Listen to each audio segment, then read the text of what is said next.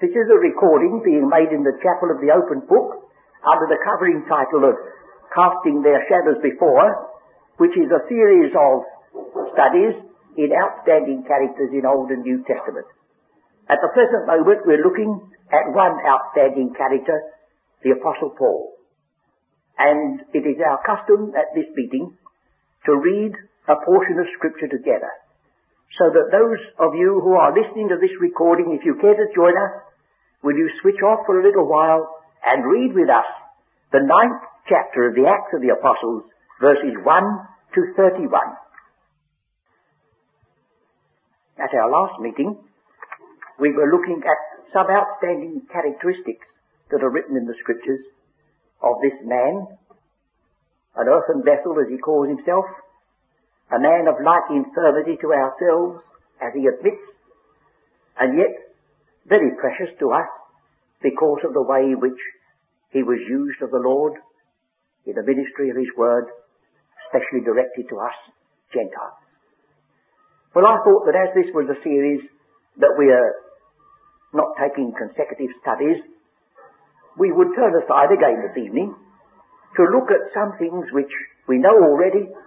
It's a mere matter this evening of accumulating them, docking them, keeping them in our mind. But it may be useful if not to you in this meeting this evening, it may be useful to some who may not be so well acquainted. Now the first thing that I would like us to notice is the statement that our Lord made through Ananias in the appointment of this man in Acts 9 verse 15, 16. The Lord said unto him, Go thy way, for he is a chosen vessel unto me and what he was to do was to bear my name before the Gentiles and the kings and the children of Israel. And the consequences were that he was to be shown how great things that ministry was going to cost him for the name's sake of Christ. Now that is the opening words. They are the opening words. They are the way in which our Lord himself defined this man's calling. And everything that comes subsequently in the ministry of Paul flows from this. So let's spend a moment or two, as these are the words of the risen Christ. These are the words that he sent by his messenger. Let us take heed and see what they import. First of all, what about this word vessel? A chosen vessel Yes, that's, we ought to have mentioned the word chosen. It's obvious. We, we think only of one verse and it's near enough. In the Gospel according to John, our Saviour turned to others that He'd chosen as apostles and He reminded them. He says, you have not chosen me, but I have chosen you. It would be a very sad thing if we woke up to discover that the twelve apostles of the Lamb and the apostles to the Gentiles had all chosen their office themselves. That opens a door for possibilities that's too dread for us to contemplate. But it's not so. That's entirely ruled out. When you come to think of the apostle Paul himself, he makes it so plain that before his very birth, he was separated unto the gospel of God. And when he was a persecutor, and a Pharisee and injurious all the time. He was known of God. And the time was approaching when that man who was out to persecute the very name of Jesus was going to look up into heaven and say to him, Lord. If you could imagine what a revolution that must have been for a Pharisaic Hebrew to look up to heaven and call Jesus of Nazareth by the great Old Testament title Lord, then you begin to penetrate a little bit of the magnificence and the magnitude of his commission and his witness. He was chosen. Uh, the word vessel, in our use of it, doesn't quite give the full meaning of this passage. Uh, will you turn to the 27th chapter of the Acts of the Apostles, and I hope you know that that has to do with a shipwreck. And so you may possibly think I'm going to point to a verse where it says, and the vessel was very much tossed about by the waves. Now that would be quite true if you read that in today's paper, that a ship was caught in the storm and the vessel went down with all hands. Well, although this speaks about a ship in this 27th chapter, it never calls the ship a vessel. But if you'd like to see verse 19, how the word vessel is translated, it may be useful. Verse 19. And the third day we cast out with our own hands the tackling. That's the word vessel. We cast out the vessel. Oh, you couldn't say that. Tackling. So you see, it's far wider than merely an earthen pot. We're, we've been so concerned and thought how the apostle had called himself an earthen vessel that we've come to the conclusion that it always means a bit of pottery. But he said earthen, ostrakon, and that means pottery. But he wrote to Timothy, he said in a great house, there are vessels of gold and there are vessels of silver and vessels of wood and vessels of earth. So you see the word means far more than a gallipot. It means anything that may be of service either in a home or on a farm or on a ship or in a business, that's a vessel. And the Lord said when he chose Paul, he is a chosen, now what are you going to put there? Vessel. I'm trying to rid our mind of the gallipot and fill it with something wider and richer and fuller. So in order to make sure of this, I'll give you two or three more. In verse 17, of this same chapter. Uh, which, when they had taken up, they used helps, undergirding the ship, and fearing lest they should fall into the quicksands, strake vessel, no, you can't say that, strake sail, and so were driven. So the sail that was used to impel the ship through the sea was a vessel. You try to talk to somebody outside and they look at one another and they, you see, that's only because of the way in which language has altered its meaning. So the tackling of the ship and the sail of the ship was a vessel. Used by the very same writer in the same book, the Acts of the Apostles, you see. Then if you'll turn back just to two more, it may be just um, useful. Matthew the 12th chapter, verse 29. Matthew the 12th chapter, verse 29.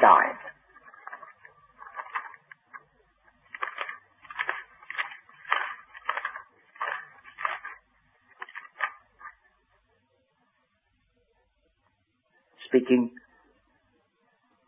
Or else, how can one enter into a strong man's house and spoil his goods, except he first bind the strong man, and then he will spoil his house? Well, you know what the word is there. It's his goods. All those things that legitimately belong to a household are his goods. And then one other reference will be sufficient. 17, Luke 17, verse 31. Luke 17 verse 31.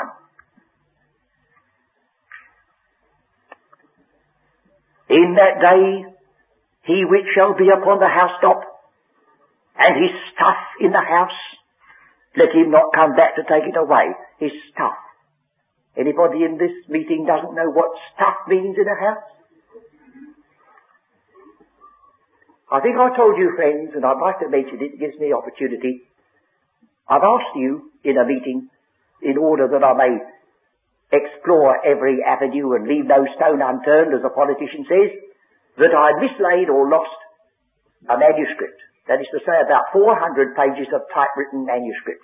And it was getting on my mind as to what a work I've got to do if that's gone. Well, because we had some stuff in our bathroom which had to be moved when the decorator came in and dumped upstairs in a tiny room at the top.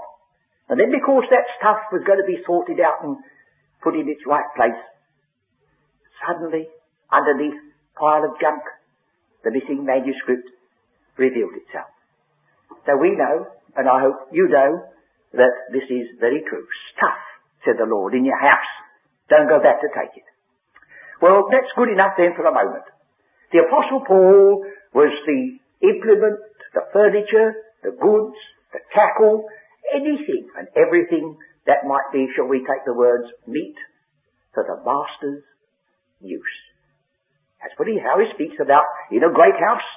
There are not only vessels of wood and earth, but gold and silver, which way round you put it. But he says, Tom Timothy, you seek to be a vessel unto honour, meet for the master's use. And that is, of course, something to be aimed at. Well, now the next thing is, in this ninth chapter of the Acts, when our Lord gave his first commission to Paul, he not only said he's a chosen vessel,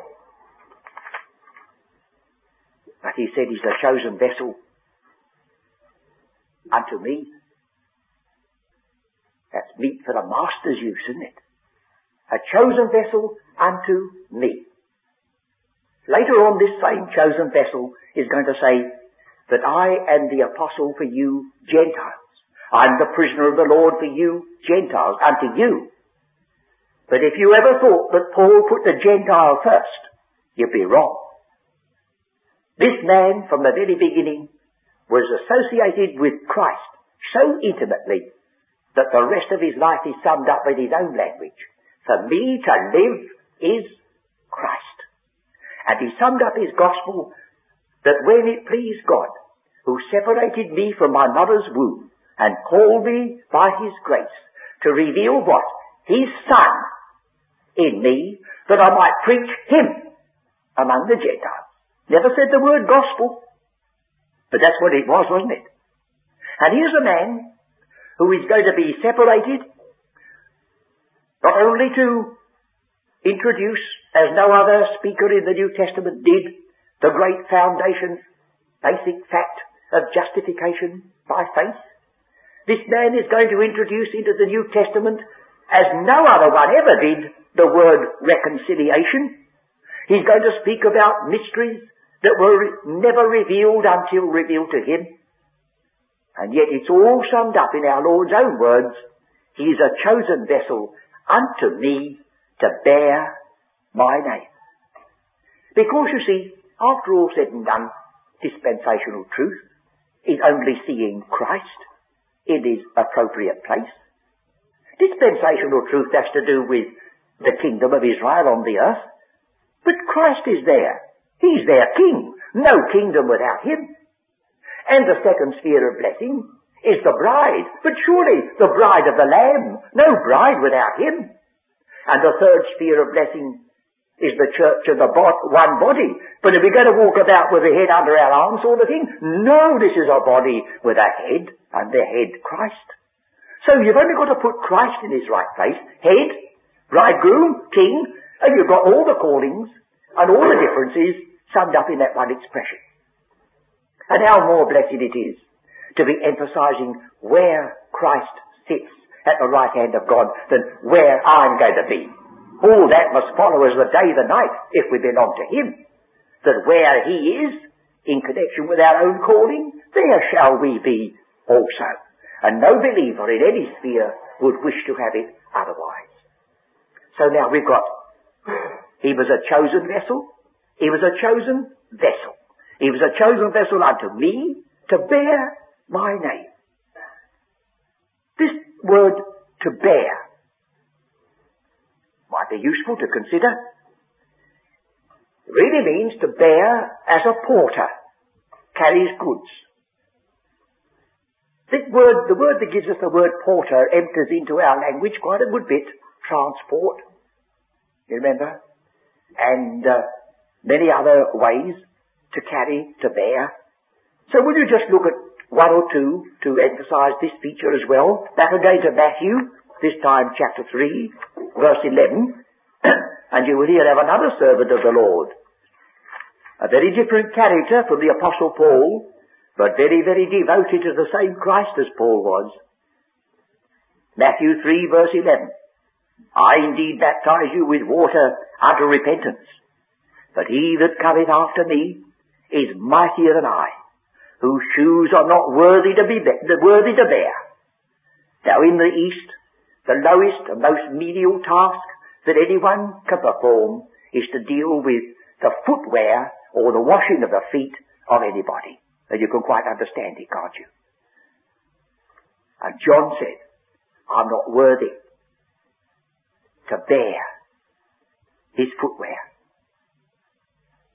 I wonder what the effect was on that little group when at the last supper our Saviour rose from the supper, divested himself of his cloak, took a towel and girded himself, and began to wash the disciples' feet. That's the word to bear. I'm not worthy to bear. And so we get in chapter 20, verse 12, another aspect of this chapter 20, verse 12. It's in the parable, saying these last have wrought but one hour. And thou hast made them equal to, unto us, which have borne the burden and heat of the day. The apostle Paul knew that, that meaning of the word to bear. Bear my name through the burden and the heat of the day. For it meant that he was in continually exposed to persecution for the sake of Christ's name. And Luke 22 verse 10, just to get further light upon this important word. Luke 22 verse 10. He said unto them, Behold, when ye are entered into the city, there shall a man meet you bearing a pitcher of water, carrying a pitcher of water apparently on his shoulder. And then we must include, I don't think I need to it, Galatians 6. Bear ye one another's burdens, and so fulfill the law of Christ. Well, that's the bearing. So it's not merely that the name was written on the vessel. You know, we've conjured up the idea of a, a vase or something with some nice decoration on it and the name on it. Well, that may be good enough.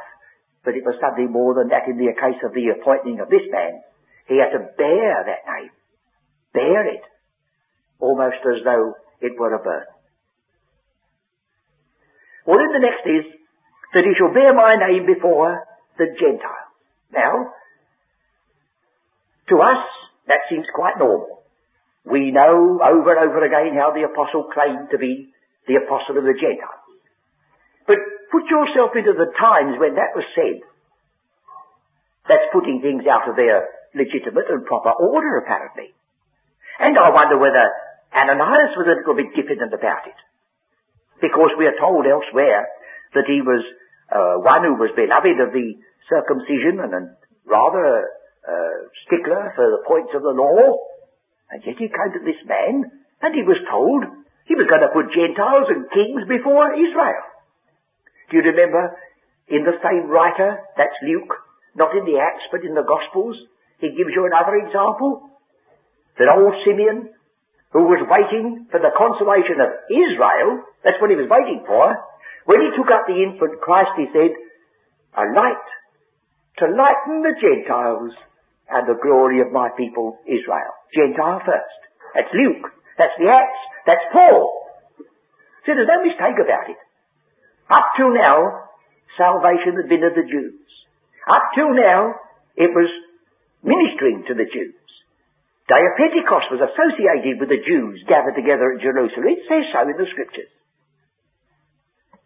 And then, because of their attitude, you remember they stoned Stephen, they plugged their ears, they gnashed on him with their teeth, and at that moment, the end of the seventh chapter of the Acts of the Apostles, when that took place, there stood up a man, a young man named Saul. And that standing up of that young man Saul, coming at a crisis like that, was a little indication of the change that was coming. And the young man Saul He's going to change his name. Not to change his name, but he's going to be reminded that, that he did have a changed name. It's going to be called Paul, a Latin name, because he was going to be the servant of the Lord to the Gentiles. He stood before kings.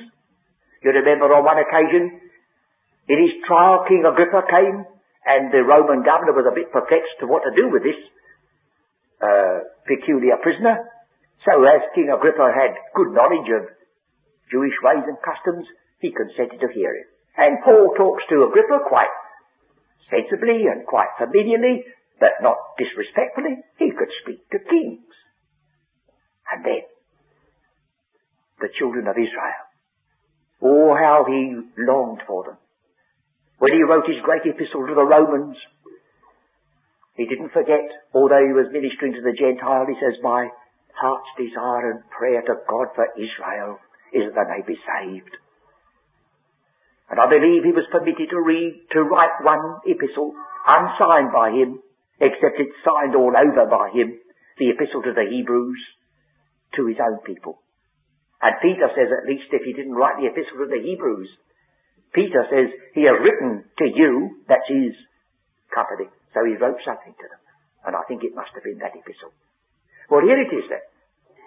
Here is this man. And then the added words, suffering.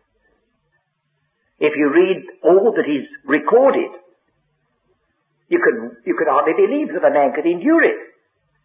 And yet you conscious that they had to wring some of these things out of him before he mentioned it. He said, oh, you made me a fool in my boasting.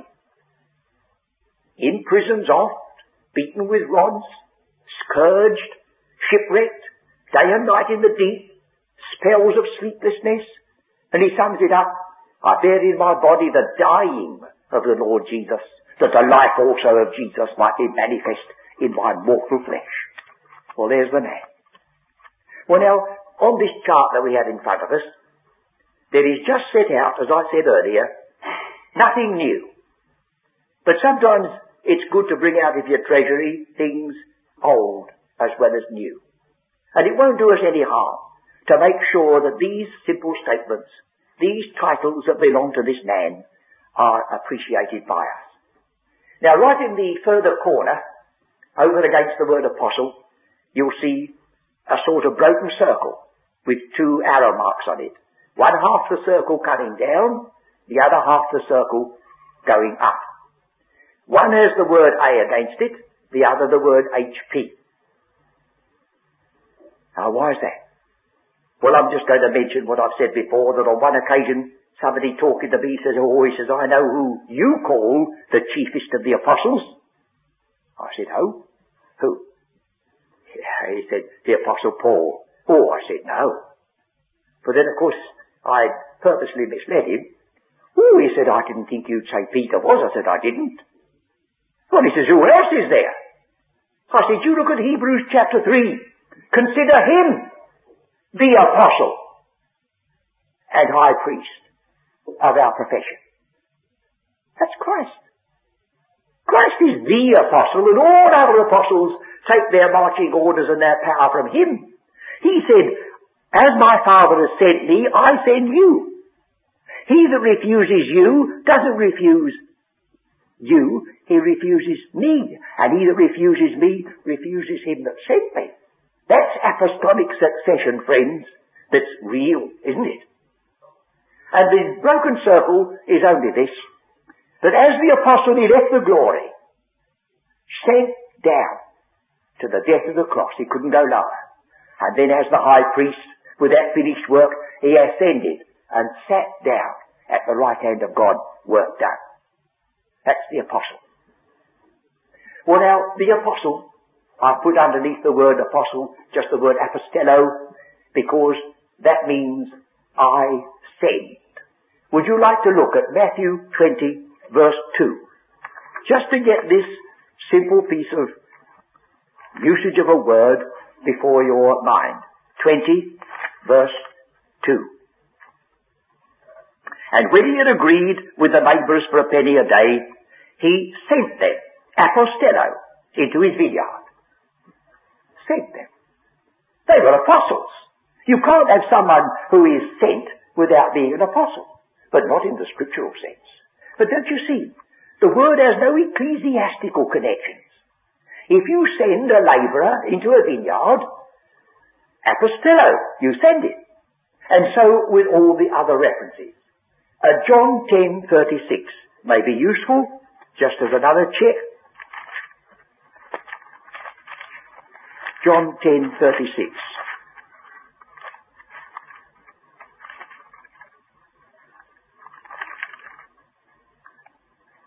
Say ye of him whom the Father hath sanctified and sent into the world that thou blasphemest because I said I am the Son of God.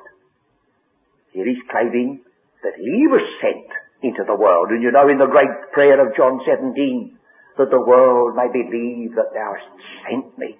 Well, that's the word apostle. Now there's many other features which we ought to introduce, but if you're looking at the chart, as those of you who will receive this recording will do also, I think I'll have to leave some of those to speak for themselves. There were twelve apostles chosen while Christ was upon earth. Matthias was added to the eleven because Judas had vacated or lost the place and the Saviour had said that when he returned, his apostles should sit upon twelve thrones judging the twelve tribes of Israel. There were only eleven of them.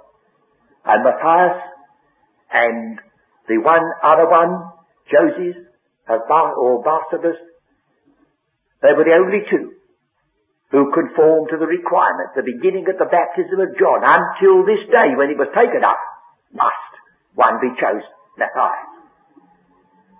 In Ephesians 4 we have an entirely new order of apostles. When he ascended, when he ascended, he gave some apostles. That cannot be the twelve apostles because they were all appointed before Christ ascended. You say, what about Matthias? Well, he was numbered with them, but he was there all the time, qualifying for it. But the apostle Paul was the first one of a new order of apostles that belonged to a different calling and ministered to a different company. Well, I'll move from that, let it speak for itself and come to the next word. He claims to be not only an apostle, in 1 Timothy chapter 1.11, but a preacher. Now in the ordinary sense of the word, a preacher is the similar word to an evangelist.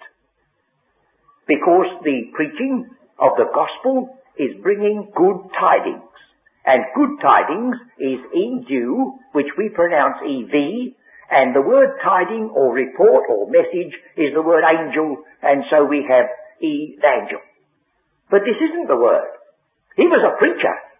But he uses another word, kirux, which means a herald. And a herald doesn't come along necessarily and give you glad tidings. A herald comes along, there's a flourish of trumpets, you're called upon to pay attention, and he makes an announcement. And he doesn't ask you whether you believe it or whether you like it. I think we've got to remember there's two sides to the preaching of the gospel. One, you plead and you entreat but if you keep on doing that, you'll know you'll create in the mind of some people that what you've got's pretty cheap. You do know the experiment, don't you, that sometimes mentioned someone for a wager stood on London Bridge and was selling sovereigns for a penny or down by the bank trying to give away five pound notes for tuppence and nobody would have them. And if you keep on cheapening the gospel and pleading with somebody, they'll consider it's not worth much. And this man says, I'm a herald. I stand before God and men. I pray you in Christ's stead. He's a witness, a herald, an announcer. And we do well to take heed what he says. If he said like that, a kirux, a herald. I've given you the passages there where those words occur. He was a teacher. Now the word teacher, didaskalos, is associated in the Greek language with the word doctrine, didaskalia.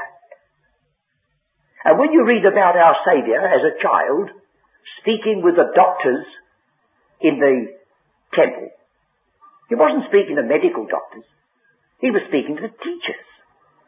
And the reason why we think of a doctor today as the one who gives us pills and potions is because we are so supremely concerned with the aches and pains of this human body. He is the doctor. But you know there are doctors of philosophy, and doctors of political economy, and doctors of literature. Well, that's not pills and potions. So why do they all call doctors? Well, the idea is this, that a man cannot be called a doctor until he knows his subject so well that he can teach somebody else. Well, he says, I'm a doctor. I'm a doctor. I not only have received this myself, I not only have known it for myself, but I can teach others also. Oh, what a teacher the Apostle Paul was. and how he stressed it when he was, he knew his earthly life was coming to a close. He called upon Timothy to take that form of sound words and to preach that word, herald that word, and the things which thou hast heard of me, the same commit thou to faithful men who shall be able to teach others also. There are some folks, in their zeal, and it's not for us to criticise them, they think that the only form of ministry that is worth a candle is the saving of souls, as they put it. And therefore, if anybody has received a commission to build up the church of Christ, he's supposed to be wasting time. I do remember this, that when our Saviour called his apostles, the first two were fishing, and the next two were mending their nets. I think there's a point there. But if we all started fishing and nobody mended nets, you wouldn't get any fish nevertheless, would you? And once when I was in Aberdeen, I knew there was a strong criticism against me, so I pretended to be rather goofy. Oh, I can do it quite easily. And I said, you know, when I came to Aberdeen, I thought it was a great fishing centre. Well, you ought to have seen them looking at me. Of course it was. But I said, I passed a factory which is making ice. Another place which is storing petrol. Somewhere else, they're making nails. Somewhere else, they're splitting wood and making it very thin for boxes. But they said, of course, of course, you want all those things if you're fishing. Oh, I said, you can have it, but because I make the boxes or I store the ice or I make these things, I'm not doing the Lord's service. You see? Oh, we must get a pull up. Look at this vessel. If we limit it to a little earthen pot, we haven't got a conception of what ministry is. We're not sitting down to a cup of tea all day long with this little earthen vessel. He's a sail on a ship. He's an instrument, a tool for a workman. Who is a vast for a wider thing? And ultimately, every vessel, I still have to use the word, every instrument has got to turn to the Lord as this one did and said, Lord, what the will have me to do? All these different vessels that are in a house can't do the same thing, can they? What a monstrous picture that would be, wouldn't it? So you see how foolish it is for us to try to make somebody conform to our pattern. All of us should seek to conform to his. And so we have the next emphasis that he spoke about his witness. He spoke of himself as a master builder, and that is the word architect in the New Testament. And what he was concerned about was the foundation. Of course he said, I've laid the foundation, another man builds, because if there's no building, it's not a foundation. It's a relative term. It's a lump of rock or a piece of concrete, but it isn't a foundation, unless a building is put on it. But he said, my work was to lay a foundation, and other foundation can no man lay than Christ. So once again, you see, he's emphasizing that great, wonderful, important fact. He not only called himself an architect, but he called himself a planter. I think we might turn to that passage. I've skipped one or two because of time. 1 Corinthians chapter 3. This church was splitting themselves up into little parties. 1 Corinthians chapter 3, 5. Who then is Paul? Who is Apollos? But ministers by whom ye believed, even as the Lord gave to every man. I have planted. Apollos watered. You say, well, that's all. Well, it's a funny thing that I can plant and somebody else can water in our garden and nothing grows. Have, have we done everything? No, we haven't. It's God that gives the increase and if for some reason or another by climate or soil or negligence, I don't know what. Oh, friend, no, no. You stand like that. You plant. You water. So then neither is he that planted anything, neither he that watereth, but God that giveth the increase. After saying that, he comes back on his words and says, now don't think I'm sweeping aside, because God stooped to use us. Now he that planteth and he that watereth are one. Isn't that lovely? Because you could argue the point as to which was most important, couldn't you? Oh, you don't waste time. They're one. They're doing the work that the Lord has told them to do. And every man shall receive his own reward according to his own labour. For we, now our version says we are labourers together with God, which is misleading. We are both of us fellow labourers belonging to God. That's the meaning. Well now the rest I must put in the next few moments. He calls himself not merely a servant, but a bond slave. Quite a number of the passages, Romans 1 particularly comes to mind, Paul, a servant of Jesus Christ. Strictly speaking, Paul, a bond slave. Ending up the epistle to the Galatians, he said, I bear in my body the marks of the Lord Jesus. This man who would have rebelled against being branded by anybody's mark. If ever there was an independent man, it was the Apostle Paul. If ever there was a champion for liberty, it was the Apostle Paul. But oh, how wonderful that man who would have been no man's slave goes to the feet of Christ and willingly accepts that, rejoices in it. So he says, I'm a bond slave of Jesus Christ. I have been bought with a price. He has set me free by the uh, term that he uses in Galatians, Galatians for redemption, when he says ex, ex agorazo, he has gone into the marketplace of this world and he's put down the price to set the prisoner, the bond slave, free. He says, I'm a minister, diakonos, and there are some who divide that word up into two parts, dia meaning through, the other word meaning dust, a person who runs through the dust. A lowly job that. He says, I, I am a huperetes. He said, whatever's that? Uh, 2 Corinthians chapter 4 verse 1. It's but the lowest office you can think of. Uh, is it 2 or 1? 1 Corinthians, I'm sorry. It's in my haste of losing time, but that's often the case, isn't it? 1 Corinthians chapter 4. Let a man so account of us as of the ministers of Christ and stewards of the mysteries of God. The ministers of Christ. This word, minister, was the under rower who sat on the lowest bench on one of those great ships, chained to his seat with a great sweep like rowing. And one of the tactics of war was for the other vessel to come right across and smash those oars to pieces and drive them into the very breast of the rower. And he was chained and couldn't get away from it. He says, that's what I am. Can you get much lower than that, friend, in the service of the Lord?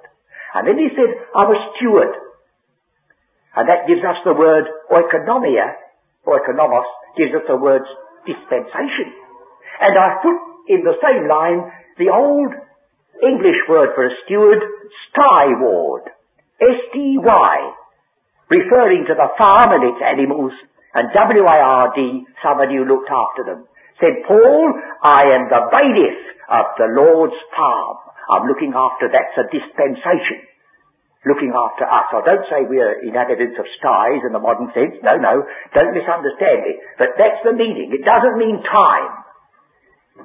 Dispensations and ages. It doesn't mean time. It must take place in time, but it has to do with administrating an estate.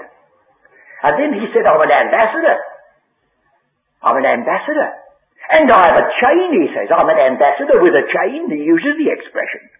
An ambassador is sent to represent one king to another country. And then, last of all, the last title he, he received, and one that you think he would keep quiet, but he said, I'm the prisoner of Jesus Christ. Be not thou therefore ashamed of the testimony of our Lord, nor of me his prisoner. You couldn't keep this man down, for he bore the name of Christ. And so he didn't say, I'm a prisoner because the Jews hate me, or I'm a prisoner because Roman law slipped up through Pontius Pilate. Oh no, he says, I'm the prisoner of Jesus Christ. And he told me that I've got some things to make up of the sufferings of Christ in this new calling that I've received, I've, I know all about it. And if he says prison for me, prison it is. You couldn't keep this man down because his happiness didn't depend on circumstances. It depended solely upon the fact that he was chosen, he was upheld, and he had a work to do which by the mercy of God he finished. Well then at the bottom of this chart, you could hardly see it from where you are, but there is a little earthen vessel in the shape of a Eastern lamp, a little pottery lamp, that, that I should enlighten all, he writes in Ephesians, as to what is the dispensation of the mystery. That is almost the climax of his witness. Well now, I wonder whether it would be service to you if we had one more turn at this. I hope you don't know so much about the Apostle Paul and all his teaching that you say, well, I won't come if you're going to take that again. Because I feel we ought to get a little idea of the various phases and aspects of the work he did. So, there's every likelihood our subject, when we meet together next time, and which will record it, we hope, on the next tape, will be the treasure that was in this earthen vessel. Because after all said and done, if we are going to persist in an earthen vessel, uh, we expect something to be in it, don't we? Well, there is, friend, there is, if only we take the trouble to search and see. So may the Lord bless us as we've caught a glimpse this evening of what one man at least was taught to believe that Christian service involved. And while we can't be an apostle or a prophet or in any measure parallel with the apostle Paul, it is still written. He's left us a pattern that as he followed his Lord, so we, in our lesser degree, may seek to follow him. So may the Lord bless this testimony once again to the man who said, Who then is Paul but a minister by whom ye believed?